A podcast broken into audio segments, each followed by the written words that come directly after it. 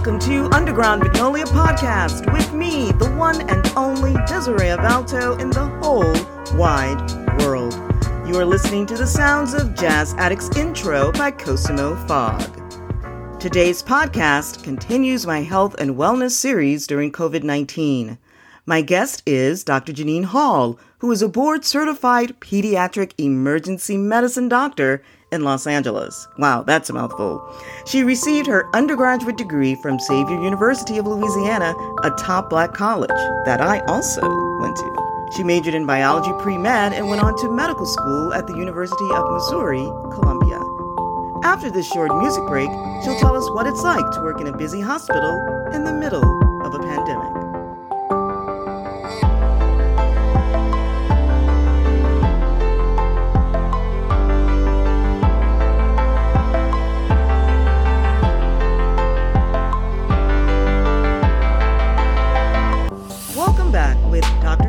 Hall, who's very busy practicing pediatric emergency medicine at a Los Angeles hospital. She'll tell us all about what she does and how she's keeping our kids safe during COVID 19. And just know that Dr. Hall is all about masks, social distancing, and hand washing. Oh, I'm Janine Hall. I'm a board certified pediatric emergency medicine doctor. Um, I work with children at a Los Angeles hospital. Um, and I provide care for those children who are sick and injured and provide guidance to their parents on a daily basis. So, of course, I have to ask you about uh, treating kids uh, with COVID 19 as you are in, Los, in the Los Angeles area, and Los Angeles is still known as one of the hot spots for the virus. What has been your experience being on the front lines uh, dealing with COVID 19? So it's been a pretty humbling experience. You have children who come in and they're pretty sick with respiratory virus because of COVID 19. Most of those children, they have underlying um, medical conditions like diabetes or um, congenital heart disease. So, heart disease they were born with, um, and also some children who have immune deficiency, so their immune systems can't combat the virus like other children.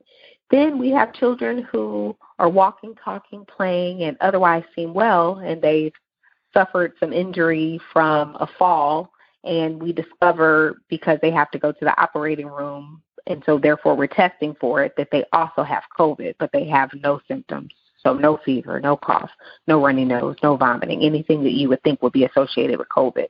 So that's pretty humbling. So in my work environment, it's just important that we protect ourselves. Now, when you said that uh, underlying problems, health issues, you mentioned diabetes. Now, are they having diabetes type 1 or type 2? For the most part, children are having type 1 diabetes, but those who are obese could have a, a form of type 2 diabetes, but primarily in pediatrics, it's type 1. And if you could briefly uh, tell me what's the difference between type 1 and type 2 diabetes? Um, it depends on, I'm not an endocrinologist, uh, so um, can't go into uh, the specific differences. Um, they could potentially present the same, but for children who have type 1 diabetes, they have a tendency to be younger, um, and they usually have more peeing than usual, want to drink more than usual, um, and may also experience weight loss. Um, in children who have type 2 diabetes, they seem to be older, teenagers, um, and they are obese. Now, what's interesting in, in what you were saying is that in treating them, it, correct me if I'm wrong, but it seems as though you guys, meaning the doctors, are kind of on your own with these conflicting guidelines from the CDC, from from the World Health Organization, from the health department. Do you feel that you have enough guidance, or you're basically like, okay, I'm going to take every case as it comes and make sure I'm looking out for certain things? In terms of COVID 19? Yes. Um, so I feel for the most part, um, because COVID 19 is a new type of coronavirus and where the entire world is learning as um, symptoms unfold and cases present themselves, I think for the most part, we know um, how it's spread. It's uh, a respiratory virus, so it's spread by droplets from what we breathe out, um, coughing, sneezing, and those droplets can come into contact with surfaces. And so that's why it's a virus that can be easily transmitted or spread from one person to another. So we do know that. And so in the emergency setting, it's um, to our advantage just to assume that everyone has COVID 19 and therefore protect or safeguard ourselves from that. And what I mean by that is we're wearing a special masks called N95 and wearing eye protection, and then making sure uh, that we wear gloves and we're practicing good hand hygiene to help prevent that spread. Mm-hmm. Now, in dealing with children, obviously, kids are some kids are already in school. Some kids are about to head off to school. Many kids are not in in school because of the remote learning. But for those who do have to interact with other people, again, we get conflicting information from a variety of sources. Kids don't need to wear masks. They do need to wear a mask. They're not, you know, kids aren't more susceptible or they're not as susceptible, but they're car- there's all kinds of information out there. Um, if if you have children, what what are you telling parents whose children are going places in person? What are you telling parents uh, specifically uh, you know, about wearing masks if if they are in school and around so many people. It's kind of different if you're like, you know, going to the grocery store, you know, but if you're in a school setting and you have all these kids around you, what are you telling those parents who find themselves in that situation? Yes, yes. So I think the American Academy of Pediatrics and the CDC are pretty firm on um, ways to protect yourself and prevent the spread of the virus. So, in a school setting, um, especially, um, kids should be wearing their mask 100% of the time. Um, children two years of age and older should be wearing masks. Children less than two years, it's a choking hazard, so that's why that's not recommended. Um, also, the, at least the minimum of six feet distance between um, children is important and um, minimizing who's in their circle. So um, some people say that it's hard to wear mask at all times. You have some schools who are implementing um, a small period of time where kids can um, take off their mask, of course, um, distance and not in the area that's spreading droplets. And then also the cleaning hands often, so soap and water and alcohol based hand sanitizers and so that should be done frequently if they ever come in contact with doors and um, chairs or tables or anyone else who's um, in their area. And also, the 20 seconds of hand washing is key. So some people pretty much put on soap and water and then they rinse their hands as quickly as they can, but they're recommending that um, they sing a happy birthday twice or you can sing the ABCs. And then you can constitute that as good hand washing, and you should do that as often as possible. Also, they should mm-hmm. avoid uh, people who are sick. So, if they find that their child is having fever, cough, runny nose, congestion, they have lost their sense of taste or um, smell, then they should be aware of those symptoms and they should keep their kids from going to school on those days. Um, in addition, if they find out, um, the LA Health Department um, says report anything um, that is out of the norm of regulations that they've put forth. So if you're sending your kids into a school environment and you see that they're not reinforcing hand washing or mask wearing, then you should report that to the public health department so that they can make sure that that's being adhered to. So, what earlier you mentioned that some of the parents have been asking you for advice when uh, when they see you in the emergency room. What type of advice do you find yourself giving to parents? For the most part, parents want to know how um, they can prevent their kids from getting the coronavirus, or if they test positive for it, they're saying, "How is this possible? We've been home the entire time." Um, I'm letting them know that coronavirus can live on surfaces for hours to days. So it's important that they're cleaning surfaces, high touch surfaces frequently. So that's light switches, that's doorknobs, that's um, doors, countertops, and even um, groceries and items like that that you get from the store. You can imagine someone touches it and then decides they don't want it right. and put it back. So you want to make sure right. you're wiping down anything that comes into your household. Yeah, I am. I am constantly. I have hydrogen peroxide. I have Lysol. Yes. I have hand sanitizer. I have everything. Can you over? Can you overdo it? Can you over sanitize? I, don't think you can over uh, sanitize. We don't want people cleaning every 30 minutes to an hour, but you want to make sure those so- surfaces are touched. Um, I would say once or twice a day at least um, in your home. Um, you're and if you live uh, in like an apartment complex or something like that, they should have protocols in place where they're cleaning high touch areas. But in addition to that, it's important to limit what you're actually touching. So if you're going up or down an elevator, you should use your elbow. Um, if you're touching doorknobs, some people um, use um, gloves, but you want to make sure you're changing those gloves. So if you're using gloves to touch public um, um, handles, you don't want to use those same gloves to drive in your car. Yeah, I when you know when all this started happening, I was wearing the mask along with the gloves. I've always had gl- gloves around, latex gloves. And then I realized, like what you're saying, I can have the gloves on, but if I touch my eyes or my mouth or, you know, then it's not really helping. After this short music break, Dr. Janine Hall discusses more mask safety tips and how to keep kids safe at college. Plus, she's not a fan of youngsters just hanging around the house and wants them out exercising. Yes, that can be done safely while still adhering to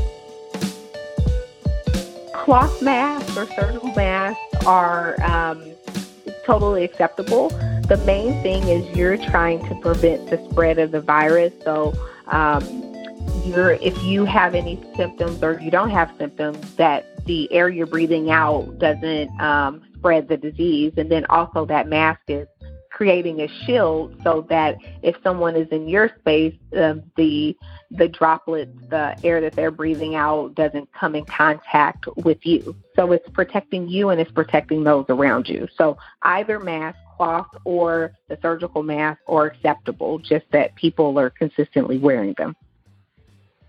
Now, I've seen a lot of folks wearing, not necessarily kids, but more so adults wearing these masks with little, look like little filters. And I've heard that, well, they're filters, so you're bringing air in. What are your thoughts on these masks with the little dials on them that are that are actually filters?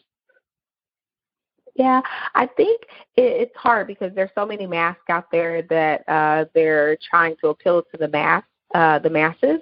But Mm-hmm. when they have the filters, their air is coming out um, and potentially um, spreading the virus if they have it to others. But I think that's where the at least six feet of distance comes into play.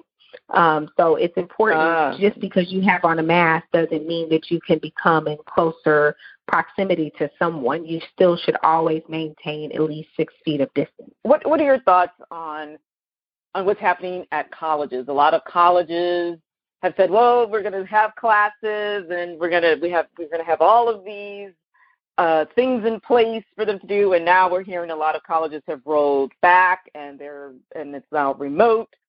The kids are now have to stay in their dorm rooms, or some have even you know go back home.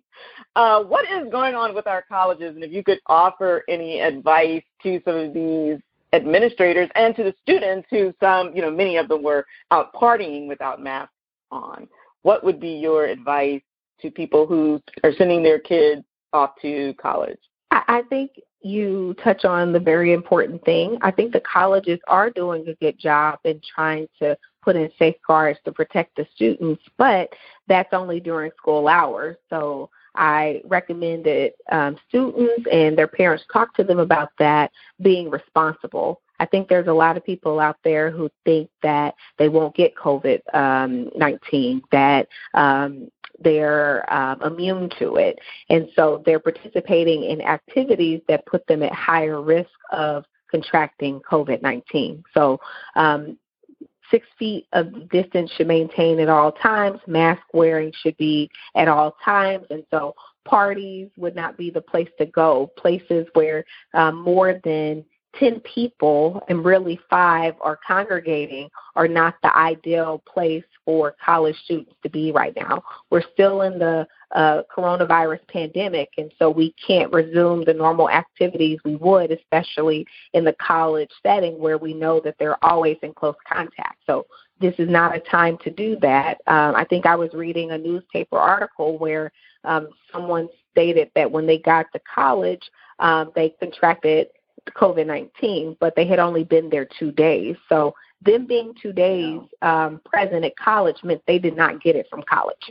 Um, they got it right. at some place um, between home and transitioning to college, but that wasn't where they got it. So, you have kids coming from all locations around the U.S. and the world to one area. So, it's important for them to continue to practice social distancing, distancing at all costs. And now they're carrying it and possibly yes. spreading. Oh. So, um, as a black woman doctor, uh, we've heard a lot about how African Americans, Native Americans, and Latinos are more susceptible to it because of I don't know lifestyle choices or or our or, or disparities in health or systemic racism. And again, with you working in um, a city like Los Angeles, which has a huge um, minority uh, population. What are your thoughts on on the racial disparities and um, and how we can deal with with uh, with this in general, with the systemic racism in health in general? Yeah. So um, in general, I think it's important from a underrepresented uh, population that we seek the health care that we need. Um, and if at any point um, you're feeling like you have mistrust for your physician or your needs aren't being met, then you are well within your right to um, ask your insurance company um, for another healthcare provider that can meet your needs. So I feel like some people I encounter feel that they have a assigned pediatrician or doctor and that's the person they have to stick with. But I want your viewers or your listeners to know that um, they are the owners of their health. You know, no one can advocate for their health and the health of their children more so than themselves. So if they feel like they're not getting the services that their children need, it is well within their right to choose another healthcare provider that can meet those needs. Um, in terms of COVID 19 and um, kind of like the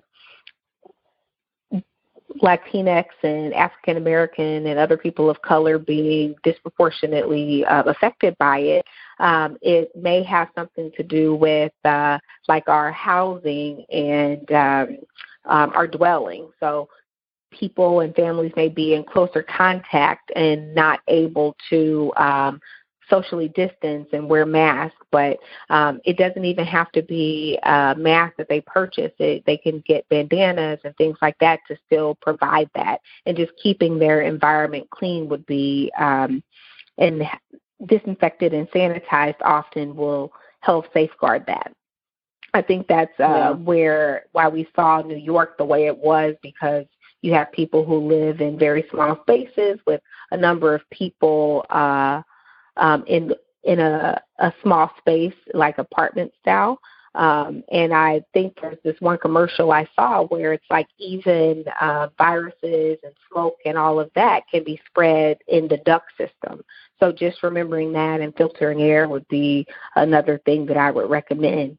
Um, we are seeing um, that there is a decline in the number of children that are seeking um, well child checks with their pediatricians and also getting vaccines and immunization. So I would recommend that they still seek that care and know that some providers have virtual visits, so you don't have to go into the clinic if you don't want to. But also know that the clinics are taking high precaution to make sure that there is no spread of virus while you're there. So they're limiting the number of visits, they're limiting spacing in their waiting rooms, and you'll see doctors, physicians, nurses, um, and all of their staff wearing special uh, protection and mask and um, face shields in order not to spread the virus between patients. So it is important that they still go in and get the um, their well child checks to make sure their children aren't developing any other health problems to get their vaccine so we can continue to prevent vaccine preventable diseases like measles and chickenpox and whooping cough and then also get their flu vaccine because as flu season is coming upon us, um, that can trigger other um, health issues that we see prominently in the um, Latinx and African American community, and that's asthma. So we want to keep those in check and keep everyone as healthy as possible. Great. Thank you so much. Is there anything you'd like to add? Oh, yes, there's one thing. So, um, physical activity. Um, I think uh, we're seeing an increase in screen time, and that's understandable given distance learning, virtual learning. Um, but people are staying in um, in home, like safer at home, but it's still okay for um, families to take part in physical activity. The American Academy of Pediatrics and some other um, organizations still recommend at least 60 minutes of uh, moderate to vigorous activity for children, and that can be very easy to accomplish. If you're indoors, they can play games like freeze dance or have dance parties. Um, you can still go outside in green spaces in your community um, and partake in 60 minutes of activity. So, still wearing your mask, still being socially distanced, so you're safe that way, but allowing your children to run around would be very important for their health and well being. Thanks, Dr. Janine Hall, for your COVID 19 perspectives and how to keep our bunchkins safe during this trying time. That's it for today's show. My opening music was is Jazz Addicts Intro by Cosimo Fogg. Other music included The Way by Mike Light and Day Ahead by Joe Crotty. Links to all music and content mentioned are at undergroundmagnolia.com. That's undergroundmagnolia.com. Just click on this episode and voila, all info will be there. Email me with anything at contact at undergroundmagnolia.com. That's contact at undergroundmagnolia.com. Follow me on Twitter and Instagram at UMPodcastDV. That's UMPodcastDV. Till next time, this is Desiree Avalto, the only Desiree Avalto on the planet. For Underground Magnolia Podcast, I'm.